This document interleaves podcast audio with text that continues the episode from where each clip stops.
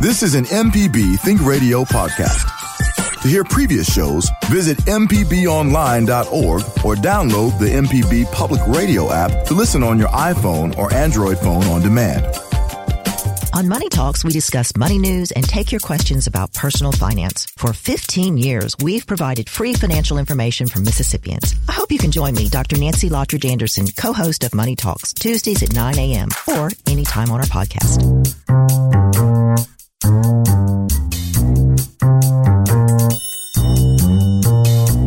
MPB Think Radio, this is Deep South Dining, the show all about the culture of Southern flavor and the folks that love to stir the pot. Good morning, Malcolm White here with Chef Enrika Williams. Today, Carol is away, so Chef Enrika will join me in the studio today. We'll be your guides through this conversation. Today, our special guest is cookbook author Dale Gray, who takes readers and home cooks to a very unique culinary tour through the South in her new cookbook, South of Somewhere. From South Africa to South Korea, and now the American South. Dale shares her love for food and culture by chronicling her path across the globe. Today we will talk about the ties of the southern regions across the globe and how they connect. Ah, yes. It's Monday morning on MPB Think Radio. It's Deep South Dining.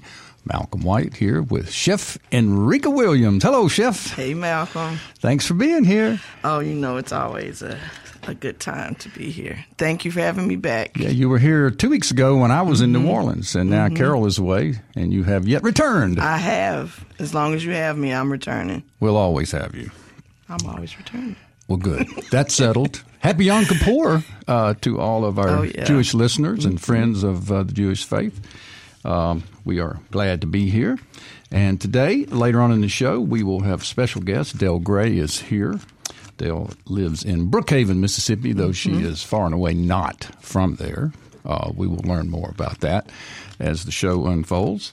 But meanwhile, I brought all of you a bag of boiled peanuts uh, this morning, and I will tell you these are the very first peanuts I've ever boiled. Mm. Uh, I've eaten a lot of boiled peanuts, and uh, but mostly they were prepared by others, including family members and those that uh, sell their wares along the, the, highways and the byways. But I got a bag of green uh, peanuts from uh, Crystal Springs the other day, a whole giant sack, mm. and I had to dry them myself, which I've never done put them out on the deck for a couple of days, got them dried out, and then I parched or roasted part of them and I boiled part of them. So this is an experiment. And uh, you know, you never get too old to learn about things. I mean, I I love um, boiled peanuts. Are you more of a spicy peanut, or are you just like a salty? You will see from the bag that is I before you. Things. It is a more salty than spicy. Mm-hmm. Uh, I don't like the Cajun spice or the hot to override the peanut, mm-hmm. nor do I like the salt to override. Mm-hmm. So I experimented again. This is my first batch, and I'll be working on it. I've got more peanuts to roast, parch, and or boil. Mm-hmm. But these, again, this was my very first batch. So y'all tell me later on what I you think totally, about I love boiled peanuts. I know I'm gonna get a little bit of flack for this this morning, but boy, why are you looking at me like that, Because this is, I know this is about to be. no, because boiled peanuts uh, have always been associated with older individuals Absolutely. with myself. Yeah, yes. it's always a, a, an older gentleman snack, as I would say. Because my father, he loves boiled peanuts. Uh, myself, put me on. Myself, not so much a fan, yeah. but I will. I will partake though. I will partake. so only old folks eat boiled I just peanuts. recently got into the boiled peanuts because uh-huh. my father loved peanuts. Period. And when I started. Um, as a chef, and I found we used to do boiled peanuts at Parlor Market. And when I found out how to season and flavor them really good, and so I was like, Daddy, you need to try these boiled peanuts. And that was just like the best thing to him because he usually likes his like the roasted, mm-hmm. very clean, right. and he would have like a Coca Cola. Which there he said go. that was the um that was the early um Red Bull when you eat peanuts and Coke right. for um sugar. Right. For, you know, That's right. Yeah. So to, um, to get your JoJo on. Yeah, yeah. So, but I just I love boiled peanuts, and they have a really good vendor here at the um the Mississippi Farmers Market. I think it's Bobcat Farms, Okay. and they do, but they they do plain and they do the spicy boiled. Gotcha. I like the spicy. Well, most do, and I think that's Yeah. good. They offer a variety. So, uh, but anyway, growing up, you know, my uncle grew them and and cooked them. My grandfather loved them, and you're right. Now that I'm old and in the way, uh, I uh, also.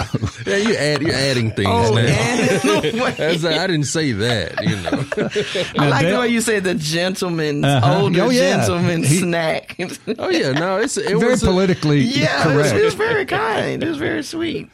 Dale, well, what about you and the peanuts? Have you embraced that Southern tradition yet? This would actually be the first time that I'm trying these. Okay. I'm really excited. I see them a lot here. I've just never ventured into them. Good, good. So there you got it. We'll get a real uh, first timer's view of the old boiled peanut. So, Enrika, what's going Mm-hmm. Hey. on uh, in your kitchen these days? Um, so I have um I am back doing dinners. It's been a while. I took some time off um to just recollect myself. Um, but I do have a dinner coming up. It's um October thirteenth. It's called Native Tongue and it's gonna be at the Orchid Bed and Breakfast, which is downtown Jackson on State Street at the old um Bowie House. But Oh, it's yeah, now a yeah, bed yeah. and breakfast. It is a beautiful beautiful space. Um, and I'm doing a dinner and I'm calling it native tongue because, um, a lot of the things that I've done, you know, I kind of, I still have like the inspiration of things, but I wanted to just like really get back to the things that I learned and where I really cut my teeth, and that's like fine dining, cooking, going to culinary school. Um, Native Tongue is also the name of a collaborative group of um, rappers that in the 80s and 90s, I'm totally dating myself, but again, it's okay. um, I was a teenager, and Native Tongue was just like, the music made me feel less weird and accepted as an awkward. So, um, so it's just it's fun. Um, it's going to be seven courses. Um, we're going to have a wine pairing and also music to just kind of reflect that. So it's just uh, it's just it's like a it's like cotillion. I'm coming back out into the, the culinary scene. So that's it. So, to make reservations for this Absolutely. event, how, how does one? do So this? we have a couple of. It's on Eventbrite under um, Native Tongue, and it's also on Facebook. It has its own page for an event, and there's also a link on um, Chef Enrika Hmm. on Instagram as well as on Facebook. I've been sharing that. So I would love to see new faces so we can talk about food and understand um, my process great. together. Well, it sounds great. Uh, Thank you. Hope that uh, some of our listeners uh, who follow you will, will Absolutely, join I would love to see them. on this event. Now, Java, you were away uh, last week.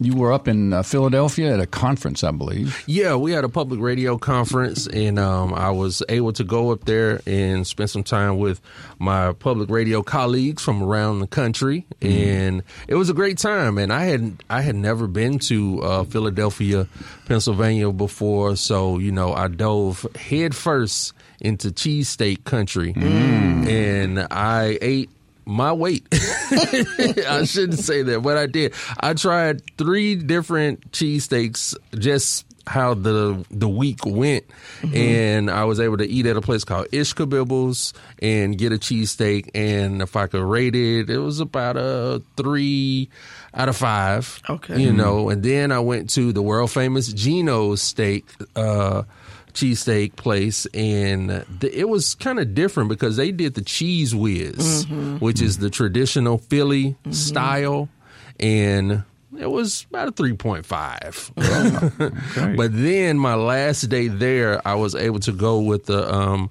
a friend from alabama public radio and we went to a place called angelo's pizzeria in south philly Mm-hmm. and if I would have known how far I had to walk before I started the journey, I might not have gotten the best cheesesteak I ate Wow. while in Philadelphia. So, you know, this Geno's, Pat's, there's a place called Max's where everybody, like all the Uber drivers, was like, you got to try these places, try these places. But the last day we went to a place, Angelo's Pizzeria in South Philly. This is a cash only place now. Mm-hmm. And it was a line for lunch. So just lets you know that, you know, it was the, the place to be. That's right. Those two things will tell you a lot if they mm-hmm. take cash only, mm-hmm. and Cash if there's a line out front when you get there. Yeah, and everybody was cool about waiting. Like it was just understood. Uh-huh. You know, like, hey, you're waiting. How long you been here? About 10, 15 minutes? Okay, cool. You've been here to about 30 minutes? Okay, cool. It's just, it was okay to wait for Angelo's uh, uh, Philly cheesesteaks. Cool. Well, this weekend I went up to Boonville, Mississippi, where I went to high school and attended the homecoming events and festivities around the homecoming game. And uh, we had a big tailgate. And uh, the most interesting and best food that I ate at the tailgate was a properly grilled hot dog. And I'm not talking about some, you know, Some char was on it. it was sliced, slitted, and charred so that the char not only hit the exterior, but it went inside a little bit. Do you ever sear your dogs or sausages before you cook them? Uh, yes. Dale, you know such a phenomenon? Oh, yes, we absolutely do. In South Africa, cooking over an open flame is quite popular, and so that's my preferred method of cooking here in the States. Good deal. So it it was the hot dog, but what really made it happen was that a friend of mine who lives in the greater Dallas Fort Worth area brought two giant vats of cowboy or Texas caviar, which is the bean dip, black beans, peppers, onions, uh, black eyed peas, uh, cilantro. You know this. Everybody knows this. And putting that over the grilled hot dog was the magic of the tailgate for young Malcolm. So how? So were they like normal size hot dogs? They were small ones. Okay, they were so almost like little like links. two? Did you have two? Well, I had a couple. yeah. Okay, good. Mhm. I, I mean, could- Yeah, of course. You can't just have I mean, one. that sounds like yeah, you needed to have more than one of those. So I asked my buddy who brought this uh, cowboy caviar what Mm-hmm. his secret recipe was. He said it is low fat, zesty, Kraft Italian dressing. He Hmm. says it does not separate like like like the regular. Mm-hmm. Yeah, Something about the low fat keeps it from separating. I think Dale? they put some sort of emulsifier or something don't know. in it to like bind it. I'm not sure. I've never tried cowboy caviar. A lot of firsts for me today. So that's a new one for you. It is. Oh, great, great, great, great. But anyway, that was really fun, and um, a good time was had by all up in Boonville, which is Dale. That area of the state is the home of the Slug Burger or the Weeks Burger or the Dough Burger. Are you familiar with that? Yes, I actually listened to one of the podcasts from uh, Deep South Dining where you spoke about slug burgers. Oh, okay. But you've never experienced I've it. never experienced one, I've never had one, but now I'm really looking forward to trying one. Excellent, excellent, excellent. A friend of mine was telling me we were talking about slug burgers um, while I was up there. A friend of mine said his secret ingredient in his slug burgers. Now, slug burger is anywhere from twenty percent to fifty percent beef, stretched out like a meatball would be. Uh, You mm-hmm. know, extended with with the binder. A stuff. binder, sometimes flour, sometimes soy, uh, soybean, mm, soy meal. But this friend of mine told me his secret was cornflakes. Oh, So there you heard it. Hmm. So next time I make dough burgers, I'll use cornflakes. Cornflakes. So He what, he crunches them up or something? crunches them up in the meat and extends them like you would if you were making a meatloaf or, mm-hmm. or meatballs, mm-hmm. and makes a burger out of it. And and the slug burger has a giant slice of onion, some pickles sometimes, and mustard. Ooh. Hmm. That sounds like lunch. Sounds It like does lunch. sound like lunch. Not even, yeah, not, it's not going to hold you. That sounds like lunch. All right. And today, our special guest, all the way from Brookhaven, Mississippi, mm-hmm. by way of South Korea and South Africa.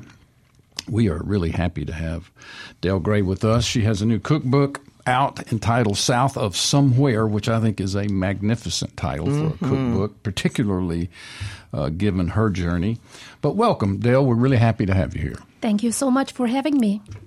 Yeah, we're excited about your success. And I know, Enrika, you've been following Dale on Instagram even before we Yes, talked about this. Yes, I when I found out um, that she was coming to the show, I was just like, "Look, I need to be here. I won't be too much of a fangirl, but I have to be in this space because if you don't follow her on Instagram, and I'm going to let her uh, give her Insta handle, but her pictures are absolutely stunning. Like the food, the just the way that they are laid out, the format, and it was just like, wait a minute, she's in Brookhaven. like okay, like it's for me, it's like right down the street, Right, You know, right. but it, it's just. I've just been such a fan of hers for a long time, so I'm excited to be here and to meet you. Yeah. That means a lot to me. Thank you.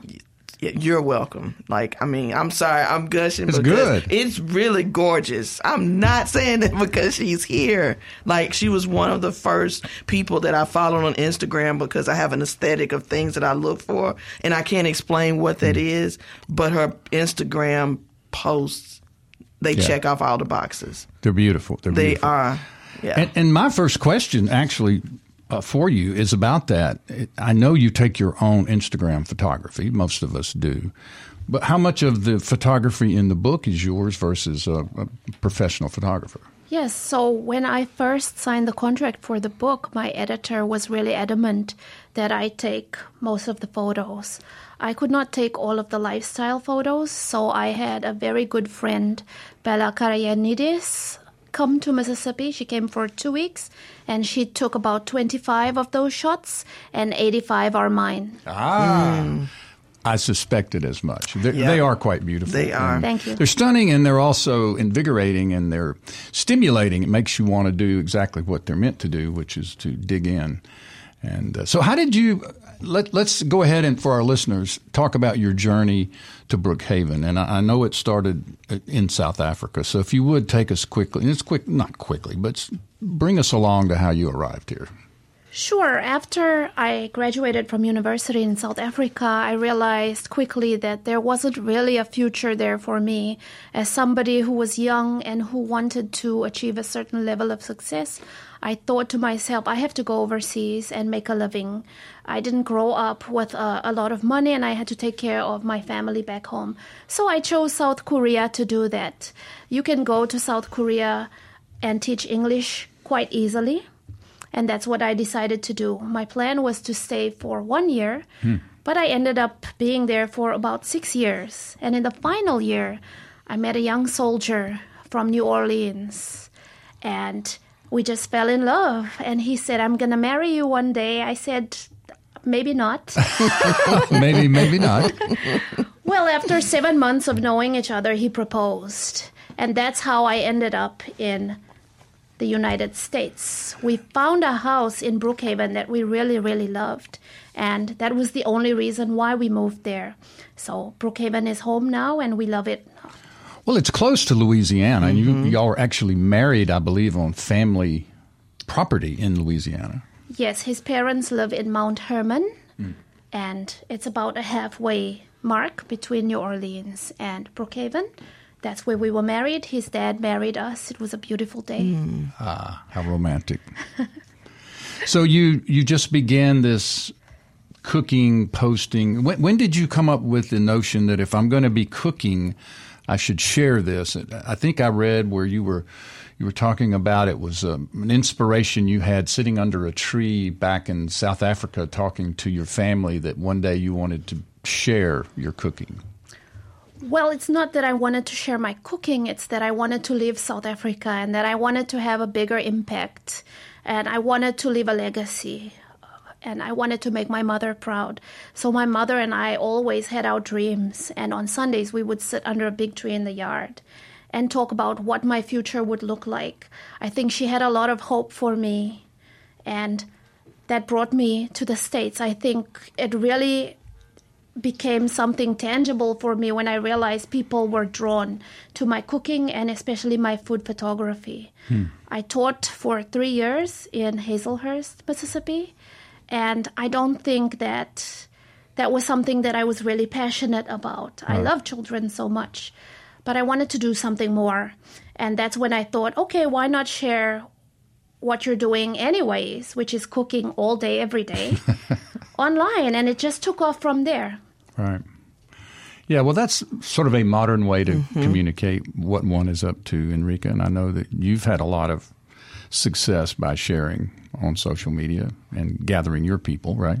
I'm getting better at it because I'm still uh, not as versed about posting and sharing content as frequent as I should. Um, I think that was part of why I really liked Dale's um, Insta because it was kind of like a a boot. Like, come on, right. you need to you know step it up and do better. But then also, um, just it's because it's a science and it's an art to that too because sometimes you can over you know share stuff and it kind of gets lost. And then the other times it's just you know i think i'm i'm more infrequent than an oversharer. So I'm trying to find like the middle mm-hmm. of that, and also sharing more of the food. And the one thing about Dale's um, book and also with Instagram is the is the care that she puts into the final presentation of the food. Because most of the time I'm caught up in making the final presentation that I I don't think. Oh, let me take a picture of this, or let me make sure I capture this for social media or anything. So now I'm starting to get into that because after I'm done with the event and it's like, oh, I didn't I didn't take any pictures and I have to solicit pictures like, hey, if you went to the thing, can you share some pictures? Can you tag me? Can you send them? So so I'm learning to do that um, more. Mm. Yeah. So Dale, how much um, of what you do is is is about family and your story, as it were? I would say 99% mm hmm of it. That's I think that's the reason why I got the cookbook deal in the first place. My editor really felt that my story needed to be told, and for years I had shared I had shared so much about how I grew up and all of the places that I had been on Instagram. It only made sense to transition that into something that I can mm-hmm. actually hold in my hands. So a lot of the recipes in the cookbook have a foreword or a caption which has a story mm-hmm. attached to mm-hmm. it. That's what makes it special uh, for me. And a lot of people who have read the book say, Dale, we love your recipes, but the stories are really what yeah. makes it something, yeah. you know, great. Right. Yeah, they are. They're quite good. Now, now, this book is was actually published by an imprint of Simon and Schuster, right? Yes. And how did you you know, happen on to this? Did someone contact you from having seen your Instagram work? That's exactly what happened. My editor, Justin Schwartz with Simon and Schuster, reached out to my agent, Stacey Glick, and said, "Would you get her on the phone? We need to have a conversation." And we spoke for 30 minutes, and he called me back in about 15 minutes. My agent called me back and said, "Well, they want you to write a cookbook. Would you, will you do it?" I said, "Absolutely." So you already had an agent. No, I actually hired her the day before. so, as this was all unfolding, you thought to yourself, I need an agent. I've always wanted to write a cookbook, and you do need to have a literary agent uh, mm-hmm. when you write a cookbook. Mm-hmm. So, it's something that I had always had in the back of my mind, but it's not something I thought that would happen that quickly. Right. It all sort of fell together pretty quickly. It did. I'm very lucky. Well, you're very talented. Mm-hmm. Talk to us a little bit about this Ubuntu concept that you write about. Obviously, it's very important to you. In the pref- in the very beginning of the book, you talk about the sense of responsibility. Yes, Ubuntu is a way of life in South Africa. It is simply described as brotherly love. We look out for each other community is so important to us. And I say examples of that can be seen in, you know, being able to go over to your neighbor's house and, and borrow a cup of sugar. And people, when they pass each other on the street in South Africa, they'll say hi. And I think that really is what makes the South so wonderful for me because I have that same feeling here, that sense of community. Even if it's on a smaller scale, I think certain towns kind of have their different cultures, but I really enjoy it here because of that. Those those things are similar. Great. So I read that uh, one of the ways that uh, Ubuntu is described is I am what I am because of who we are. Yes, I it's a group really way of thinking. Yes, uh-huh. thinking as a group, not thinking in an individual individualistic way. Mm-hmm. That's great. So in the in the book, I, I, was so pleased to see that you embraced the Mississippi comeback sauce, of course. Oh, my favorite. One of my favorites. So tell me about your relationship with the comeback sauce. Well, we put it on everything at home. I first had it in New Orleans, actually. Similar to a remoulade sauce Mm-hmm. with some fried green tomatoes. Ah, yes. And that is my favorite thing to eat here. I, I had never had it before. When I tasted it, I was hooked and dipped in that sauce. It's just really special. Now you use uh, besides the fried ones. I was I saw in here where you use sort of a marinated green tomato salsa, kind of over. I believe it was over shrimp or fish, Fish. or something. Yeah. So that recipe is a cornmeal crusted fish with a green tomato salsa, and that entire dish was inspired by my favorite fried green tomatoes. Instead of frying the tomatoes, the fish is fried. It's crusted in cornmeal and fried, and you get that whole. It's just, it's fantastic, and I hope that anybody who picks up the book will try that recipe first. Yeah, that's great. It's almost like you reverse the, uh, Yes. Deconstructed. technique, deconstructed uh, a fried green tomato. Yes. uh, with fish. Yeah, and you you said you use tilapia. Do you? I didn't see that you use catfish. Do you use much catfish? I'm not, to be honest with you, I'm not really a fan of catfish. I said that you could use tilapia, but I mainly use trout. I love the the flavor of trout. It's a really nice and clean taste. Trout, as in speckled trout. Yes. Okay, very good. Any Neat. kind of white fish is good. Right, right, right. That's good. Now, also, we were when we were talking about the slug burger, Weeks burger, dough burger earlier in the show. We began talking about you know extenders, uh, how our parents, grandparents used different extenders uh, to stretch the meat. And uh, I noticed one of your recipes for meatballs, and I'm a huge meatball fan, that you used soaked bread because and you and you kept the meatballs very delicate. I do not like hard pressed, overworked Dense. meatballs. Yeah. yeah. Same thing. Me either. Yes, I did. That is the way that my grandmother made it, and my mother makes it, and now I make it. They're a little uh, harder to turn over because they are so delicate, but I think that that end result is just so much better, and it's such a great mouthfeel. Yes, yes, yes, yes. I, I do love that. Enrika, are you a big meatball I am. Person? I am. I am a meatball person. a style in particular? Um, for nostalgia's sake, sake, I like Swedish meatballs, Hmm. like from the Bell's Best Cookbook, like just with the egg noodles. Right, Um, we right. only my mom makes those for um, Thanksgiving and for Christmas, so I always associate Swedish meatballs as an appetizer, Right. Um, sort of thing. But I like um.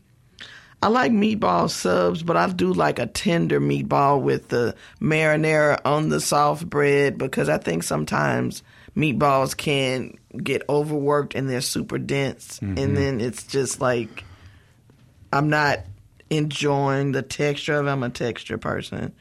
Um, but I, I like lamb. I like using all kinds Yeah. of proteins. I really like if I do lamb, I like a spicy kind of like a um oh my goodness, it just it just slipped me. A merguez sausage type of spice blend. I like lamb. Those are my favorite right now.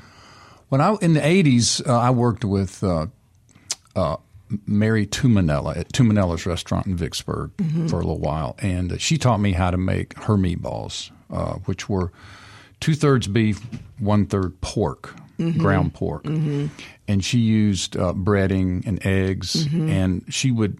She had this way in which you were to construct the meatball, which was you were to have running water going at all times and keep your hands, Hands wet. mo- so that the meat would not stick to your hands. And she would harp on not pressing them too tight, she said, because they become hard as brickbats. And this is what she, I would hear her talking. Do not overwork the meatballs. They become hard as brickbats. No one wants a brickbat. All right. Okay, so we're going to take a break and uh, we will return uh, with Dale Gray on our show this morning. We're so glad that she's joined us.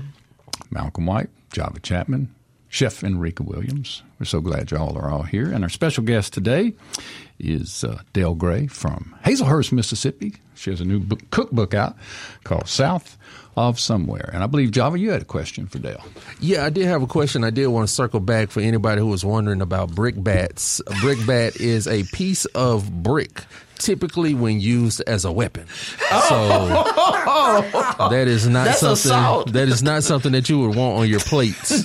No. A meatball oh that God. that, that, that akin to a brickbat. So that's that's more that old folk talk.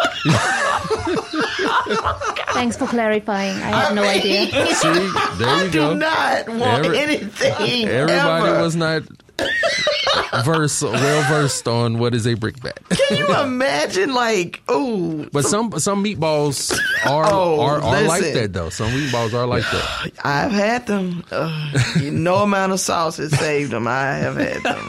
Oh my goodness! But Dale, I did have a question because you know you've been privileged to live in uh, several different places.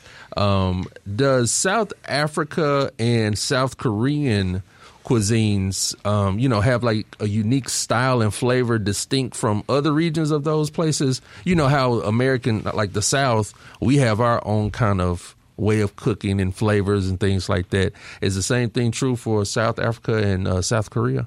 So they call South Africa the Rainbow Nation because we are a group of people from all over the place. So our food is so diverse, mm-hmm. but in my culture specifically, which is Cape Malay, a lot of the food has an element of sweetness to it, with a lot of fruit being incorporated. So there are a lot of sweet and savory flavors. In South Korea, I kind of found the same thing. Korean food is really, really balanced. If you first try it, I think you might get overwhelmed by the spice. But as your palate develops and you, you gain an understanding of the ingredients, I think there's such harmony in Korean food. And they also use a lot of ingredients like pears, Asian pears, and apples in order to create a, a balance in their cooking. Yeah. So you've covered a lot in this cookbook. It's amazing uh, all of the culture in which you have been able to sort of work into this book. I mean, what a g- great journey you've been on. And uh, I know growing up in South Africa, there was a cuisine and a culture and a storytelling tradition. But when you got to South Korea uh, and what you thought was going to be this one year, what was that experience like? It was terrifying, but I think I learned so much that and that pushing myself to become a better version of myself, being on your own will really force you to grow up really quickly. Mm-hmm. So I, my mother had always taken care of us. Now I was on my own, and I had to learn all kinds of things that I had no clue how to do. But I worked for about 14 hours every day in the first year, and it was really draining but also invigorating. Mm-hmm. And one year just turned into two because I liked that feeling of independence. Mm. And I liked that I was making enough to take care of my family in South Africa. Mm-hmm. Have you found any ingredients that sort of uh, carried through through all of all of these places in the South I would globally just- that you've lived? I would just say fruit, definitely fruit and nuts. And there's a lot of that in the cookbook. I try and incorporate a lot of that in the recipes. Mm-hmm. well, I mentioned before the break that you could get the book at Lemuria. I was in there yesterday, and actually, your book is one of the picks of one of their employees. Mm. So it's in the front under pick favorite pick. So you should, if you haven't planned to go by, you might want to go by and sign some books. And I think I'll definitely do that today after the show. You're sort of featured at the Lemuria Wow. front Thanks, of the Lemuria. store there. Yeah, yeah, yeah, yeah. So, um, talk about dietary uh, things like in each country, in each place that you've lived and worked. Is there more focus or less focus on dietary and um, more and more today than maybe early when you got started? I'm not sure, really. people being conscious of you think about when you're cooking low fat or less sugar or less butter or is it just you cook what you cook the way you cook it and let let the fat fall where it may I think it. I think in South Korea, people were more conscious of mm-hmm. what they ate. For instance, in South Africa, we would have a very sweet dessert on a Sunday mm-hmm. after our main meal. Which is in the book. I uh, it's called Malva pudding, and it's the most recognized South African dessert. It's quite sweet. It's a lot of sugar and evaporated milk reduced. In Korea, you would have a bowl of fruit for dessert. Uh, or a bowl of cherry tomatoes for that matter, which is now one of my favorite things to snack on. have you gotten into the southern pie, cobbler, cake sort of traditions? I do. I'm very lucky in that I have a wonderful mother in law who has taught me all manner of Southern recipes. Mm. So when it comes to family gatherings here in the South, I'm usually on dessert. And I know it's not a pie, but my banana pudding is top That notch. is a huge honor because everybody in Java is nodding his head in agreement. You don't you don't trust everyone to do the dessert, so that is a, that is a high esteemed honor That's for true. you. I'm really- I'm yeah, really to have that. I am not the dessert person in my family. Hmm. And you're culinary trained. and I'm culinary trained. And I, I hmm. know I know my strengths. You know, I, I I cook terrible rice. I know my Achilles heels. You know, I used to cook terrible rice, and then I started following the instructions. And it blew me away. You know, I used to just kind of throw stuff. It's the a way I cook is. I mean, it is. It, is. It, it helps. but with rice, it seemed to work versus It what I was doing, which was gummy or too moist Oh, yeah, my- or too mushy. dry. Yeah. or, you know, Yeah. my wife is a great rice cooker. I think you just have a feel for I it. definitely don't think you have a feel for it because I don't have the feel for it. I can do great grits though. I can do good grits. I don't know. That's one thing that I picked up in South Korea is just use the rice cooker. Yeah, I have one of those because I got tired of people requesting things with rice, and I'm like, okay, so I'm like, this rice will not fail. I'm going to put this in this rice cooker, and it and the grains will be separate and Perfect. not mushy. I tell you that Mississippi rice that uh, that we've been blessed with receiving Two here, Brooks Farms. uh, Two Brooks. My goodness, that's Yes. good I have stuff. not had And any I'll tell you, there's a real difference between grocery store rice Yes, and is. Two Brook Mm. Mississippi raised And several you- other do you know local about farmers. that, Dale. I Lo- do. Local I've heard, rice. Mm-hmm. I've heard of them. Yes. Do you have a favorite uh, rice cooker? That, I mean, I know there must be many. I don't have a rice cooker, so I'm looking for suggestions here. Well, a lot of appliances now are multifunction. yep. So you could put rice in an instant pot, for instance, and press the rice setting. Yep. And Ah, that seems so Hey, easy. I, I have a I have my, my um, I have a small Instapot. That's a rice cooker. It's supposed to be rice in a grain cooker, and that and I bought it with the purpose because it had the rice function on it. Yeah.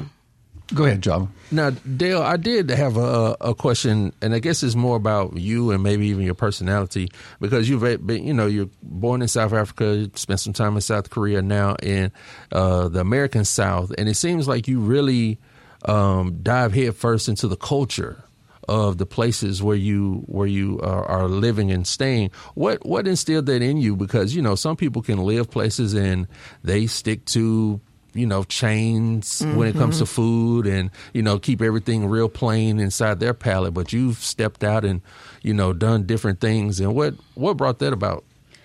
I can absolutely credit that to my upbringing, and because South Africa is so diverse, you have the experience, you have the opportunity to experience so many different cuisines in one place. And so I was always an adventurous eater, and I really loved trying different flavors, different textures, and things like that. And also, my mother, who always said, Well, just go ahead and try it, mm-hmm. you know. Is that something that you're trying to get people to do with the book, the different recipes, and kind of maybe step outside of the box a little bit, step outside their comfort zone? Yes, a lot of the recipes might seem odd at first, but I encourage everyone to just give it a try. Sometimes you you surprise yourself with mm-hmm. what, you know, which flavors go mm-hmm. together. So, I really hope that they would try something that they've never tried before and maybe find a new family favorite. Yep. And that was part of the cookbook. What I enjoyed and what I appreciated was it was definitely, it wasn't fusion. Like sometimes I think cookbooks try to force a particular cuisine or style or uh, just a, a, a theme. And this felt very familiar but it also gave insight into some of your personality and the why and the how did you cook things and it was also things that were different, like either in the ingredients or preparation, and even the description of the name.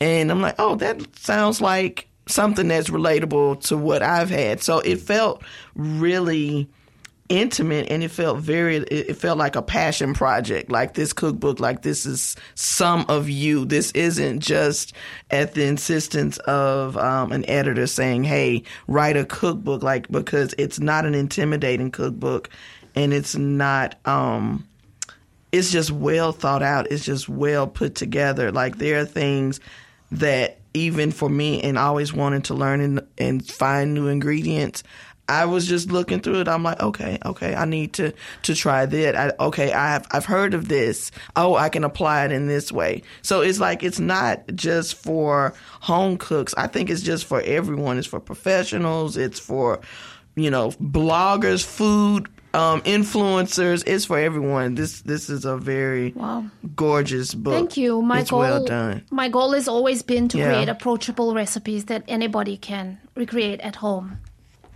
What about ingredients? Have you struggled to find some of the ingredients that you're accustomed to using, or has it been relatively easy to find the ingredient or a substitute? When I first moved to Mississippi 12 years ago, it was harder to mm-hmm. find, especially ingredients like kimchi. Mm-hmm. So I used to go downtown to a little store in McComb, and I used to ask the lady who owned the, sh- the store in Korean, please, do you have any kimchi to spare? I am really craving it and I can't make it yet because I can't find the ingredients.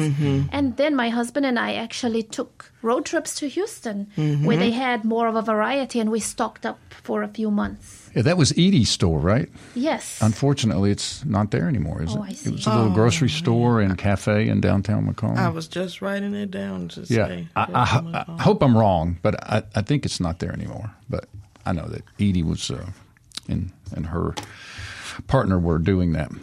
Um, but anyway, what's going on? What, what's next? Do you have a next, or are you just so immersed into this that right now you're not thinking about a next? right now I'm really focused on telling people about the book and after that I'm looking forward to taking a little break. When you test a hundred plus recipes over the course of two years, you just grow a little tired, and you you want to spend some time out of the kitchen. So we're thinking of an overseas trip somewhere in the near future, hmm. and we'll go from there. Yeah. Do you garden also?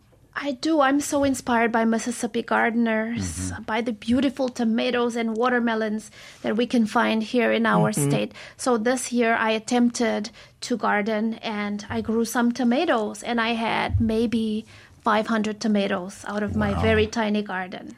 It was heaven.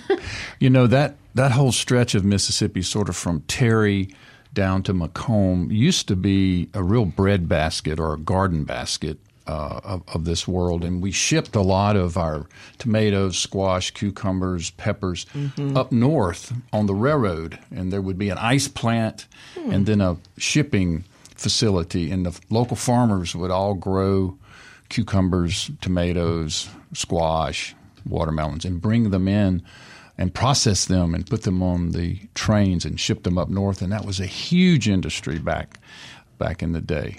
That is so interesting. I'm really in awe of the produce in Mississippi. Well, we have great summers with great heat and humidity, and we normally get a lot of rain. This has been a sort of a lark this Yeah. summer. We just really haven't had the rain. I'm shocked how good your tomatoes did because most everybody I talked to, their tomatoes were devastated uh, by the lack of rain. You must have stayed on top of the watering. I did a lot of research and it was really important for me to succeed. So Yeah. I what, got lucky what kind of tomatoes did you grow?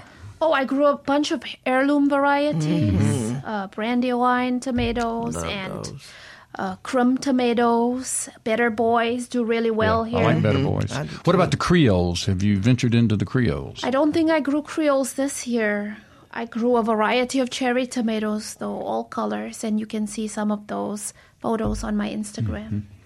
Enrika, what are your favorite tomatoes of this I part like, of the world? I like um the um the Cherokee um tomato, Purples, the purple? the purple ones. Um, not the most favorite thing that I've ever had with those is that um I took a fork smushed it, and smushed is a culinary term. Is that I- old school yeah, term? Uh. Java is that a, a contemporary term? That goes, Smush. that goes in old school. Old school. Okay. Smushed. So I put it in a bowl. So I smushed. I had a little bit of um, salt, and I used um, it was a sherry wine um, vinegar, and and made like this chunky vinaigrette out of it, and just tossed it with just some simple butter, um, lettuce, and just the vinaigrette was very chunky, and it had some shaved um, shallots and torn um, mint and basil How do you shave a shallot?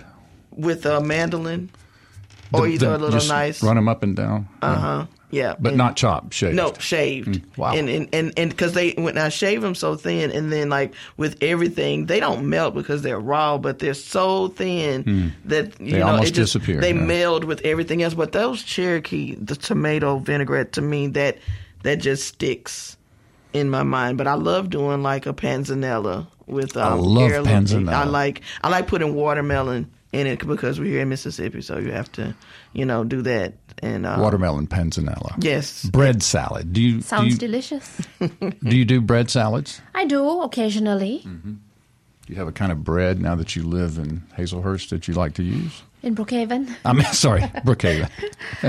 Well, I I bake my own sourdough from time to time. Ooh, all right. Now, About- Da- go ahead, Joe. Well, I was just going to say, Dale. Um, you, you know, you've been here in Mississippi for what you said, twelve years. Um, a, a normal uh, evening um, meal at the at the Gray House is it South African, South Korean? Are you you know fully Mississippi when you cook? Uh, what's you know what's what's the normal uh, meal at the house? A normal meal at the house is 99% of the time South Korean. Ah, okay. Yes, it's surprising to a lot of people, but we just love it so much. That's where my husband and I met, and we really, we just love the flavors. Oh wow. Okay. And you use a lot of chicken thighs too, which I love the chicken thighs. Me too. I do. They are just more flavorful, and it's not not difficult to cook them.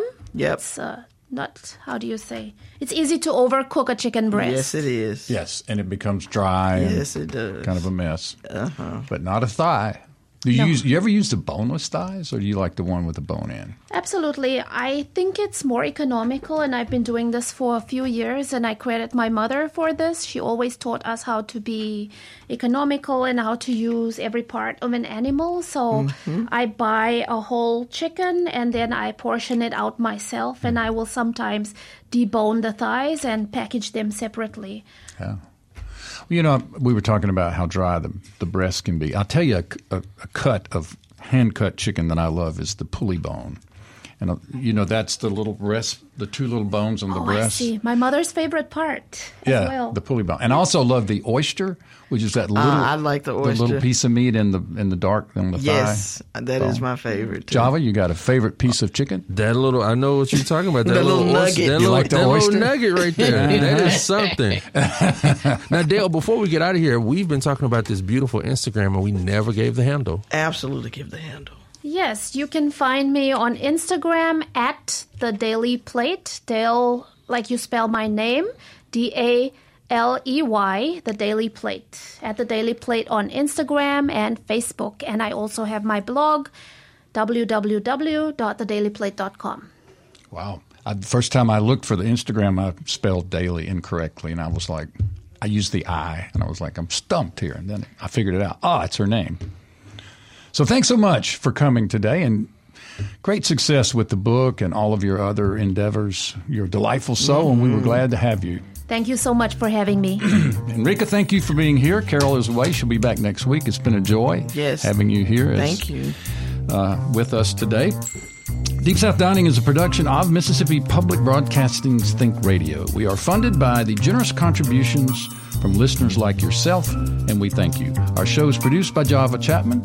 For my co host, Chef Enrika Williams, and our guest today, Dale Gray. I'm Malcolm White, and we ask that you now stay tuned for Marshall Ramsey's show, followed by Southern Remedy at 11. And please join us every Monday for more Deep South Dining heard on MPB Think Radio on Mondays and Sunday mornings at 9. This is an MPB Think Radio podcast. To hear previous shows, visit MPBOnline.org or download the MPB Public Radio app to listen on your iPhone or Android phone on demand.